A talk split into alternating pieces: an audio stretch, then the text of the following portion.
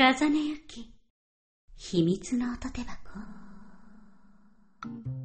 こんばんは、風根ゆきです。秘密の音手箱第29回スタートしました。この番組では私が音をテーマにおしゃべりしたり、面白い音源を紹介したりしていきます。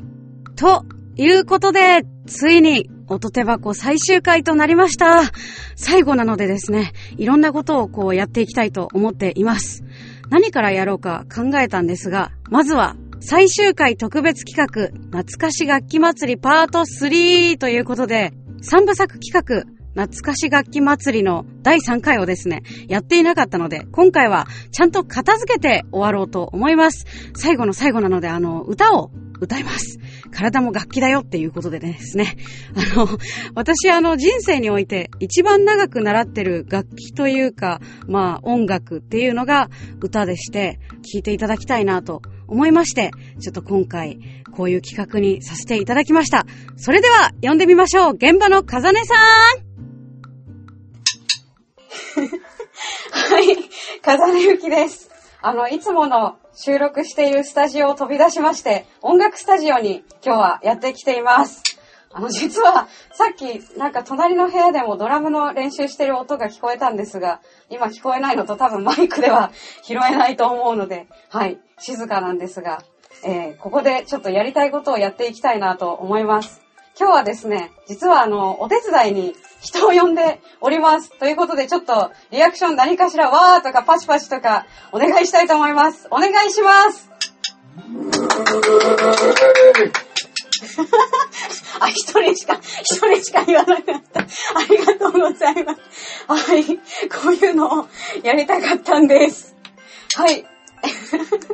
なんか、いろんな、いろんな音がしてますが、はい、えっと、今日はですね、あの、これが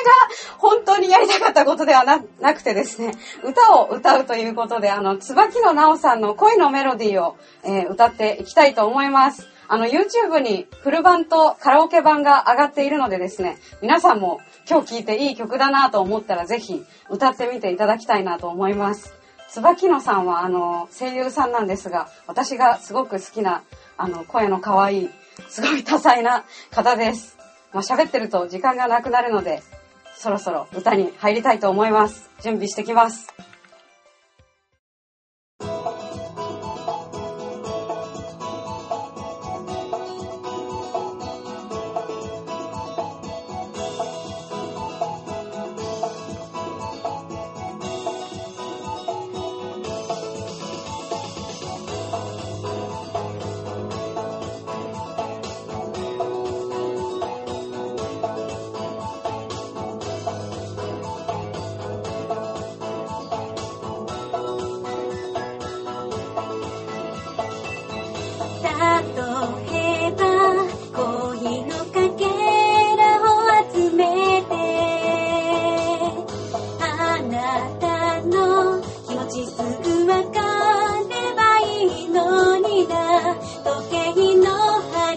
止められな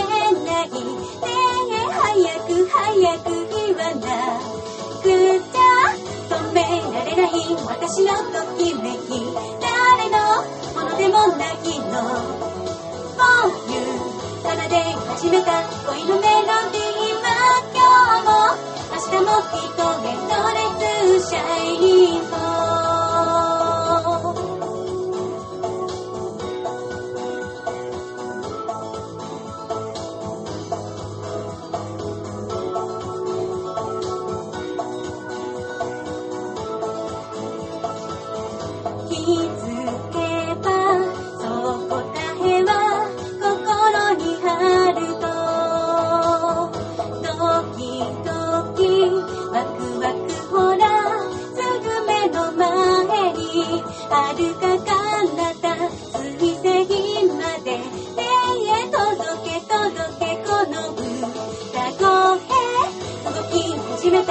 た二人の時間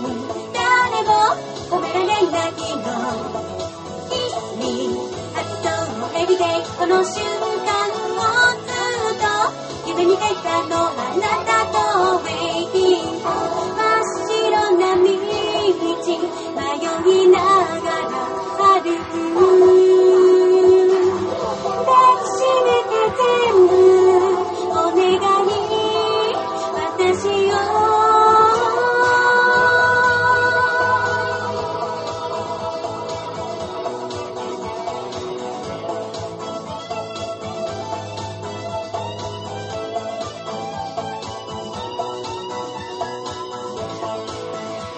私の恋始まってるねえ早く早く言わな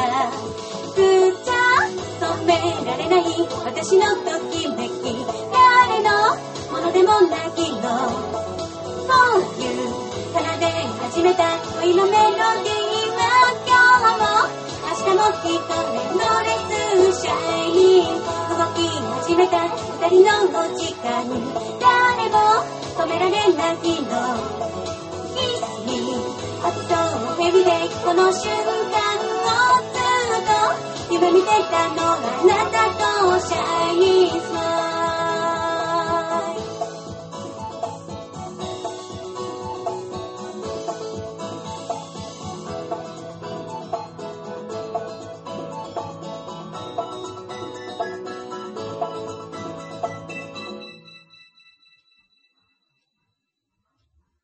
はい、ありがとうございました。あの、本編はですね、多分ワンコーラスのみになってるかなと思うんですが、ポッドキャスト版は必ずあのフルであげますので、あの、お楽しみにということで、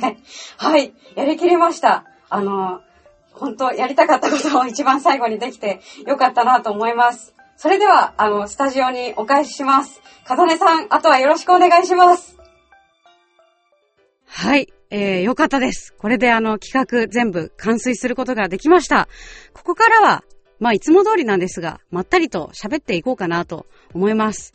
ほんといろいろあの、させていただきましたよね、音手箱。そもそも私あの、喋らなくても人前に出るのが、まあちょっと苦痛レベルだった人間なんですね。あの、このラジオを始めたばかりの頃は。本当に台本がないと喋ることができないゆとり声優かって感じなんですが、まあ今でも多少はね、喋るの苦手というか、まあ、すごく得意になったとは言えないし、人前ってなるとすごくもう吐きそうなぐらい緊張するのは変わらないんですが、でもまあ、あの、当時、お仕事も全然まだ来ないし、暇だし、まあラジオで少しはフリートークできるようになればいいなぁと思って始めたんですが、まあだからって何喋っていいかわからないのでですね、まあ企画ばっかり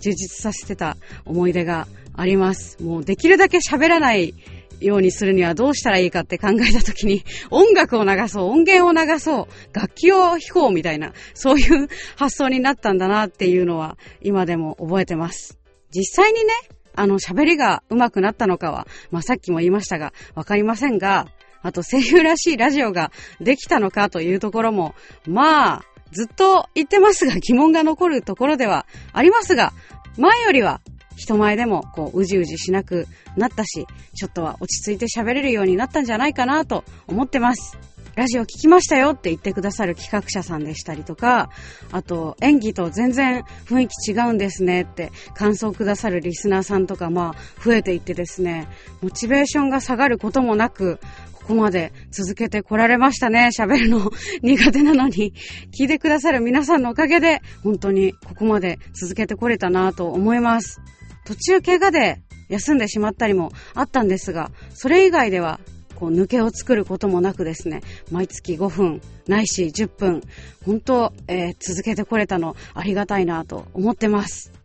ラジオを始めた頃は、まあ全然まだまだ声のお仕事もなかったんですが、今ではこう常に何かしらお仕事があってですね、自作の作品販売なんかも始めちゃったりしちゃったり、そう、あのすいませんが、ここで宣伝させていただきますと、ちょっぴりエッチなお得おかずパックというですね、大人向けの作品なんですが、えー、かざねがいっぱい喋っているシチュエーション短編集というのが販売中です。ぜひ、買ってください自分が大人っていう自覚のある方は、急の宣伝申し訳ございませんでした。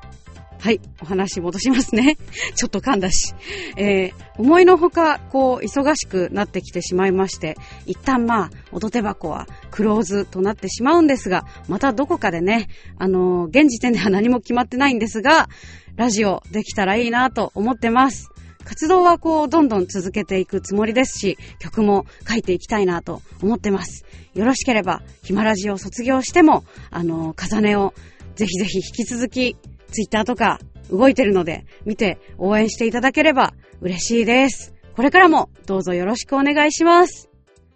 あ、お便り募集はもうないので、最後の出演情報に行きたいと思います。ラジオドラマ、大人かくれんぼ、ボイスドラマ、恋人エッチ始めました、日向しの役、ちょっぴりエッチな男おかずパック、アリ役、など出演しております。チェックしていただけますと嬉しいです。それでは、本当にクローズのお時間です。風根ゆき、秘密のホタテ箱。2年半。お聞きいただき、ありがとうございました。